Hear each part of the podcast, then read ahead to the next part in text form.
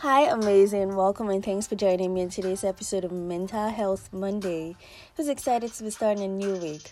Well, I'm positive and excited about this week, and that energy is what inspired today's topic positivity hacks that you should know. And I'll be sharing just three. So, in order to be mentally fit, one of the things that you should be is be positive.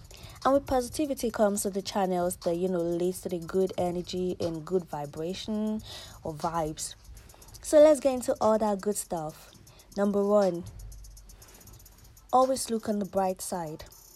Now this might sound a bit cliche, but every time there's something goes wrong, every single time, try to look for the bright side and be grateful that it happened it might look like you know a disappointment in that moment you might be so pissed in fact you might be a bit sad but you need to try to look out for the bright side of that situation or to that situation.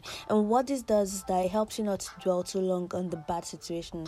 Rather, you're seeing the advantage to that otherwise bad situation.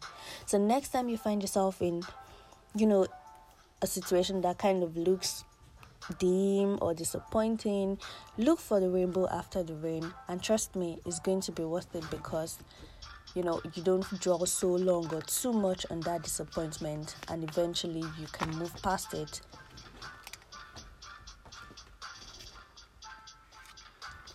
Number two, stay grateful. Now, this is another hack that I'm big on because um, there's something about gratitude, and the thing is that the more grateful you are, the more blessings the universe sends your way. I'll take that again. The more grateful you are, the more blessings that the universe sends your way. Also, when you're grateful, it opens your eyes to your existing blessings and you don't have room to nurse any form of lack or not having enough in that moment. So, gratitude helps you to see what you currently have, the things you're currently grateful for, and it doesn't let you dwell on the absences or the things that you're actually missing or lacking.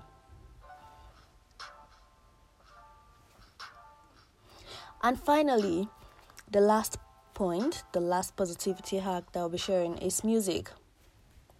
Have you ever felt so low, but after listening to some upbeat music, you felt, you know, cheered?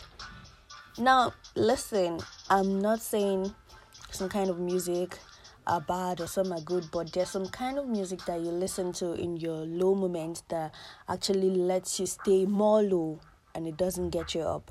But if you listen to upbeat sounds, you know, not slow, sad music, it's going to actually help you. And before you know it, you're even singing along, grooving, and dancing. It works like a charm. So you should try it out today.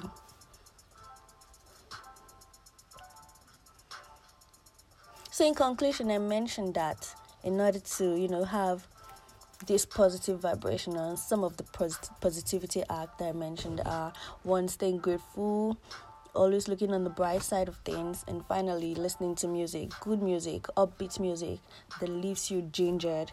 So try it this week and see how it works because anytime you feel low or negative vibrations coming up, it's time for you to, you know, turn up that good music, sing along, dance, and you know, just be happy. And that's all today on Mental Health Monday. And I hope you're going to, you know, practice these tips on positivity. And don't forget to be kind to yourself, be kind to others. You know, just be happy and stay positive. Thank you so much for joining me on today's episode. Do have a wonderful week ahead.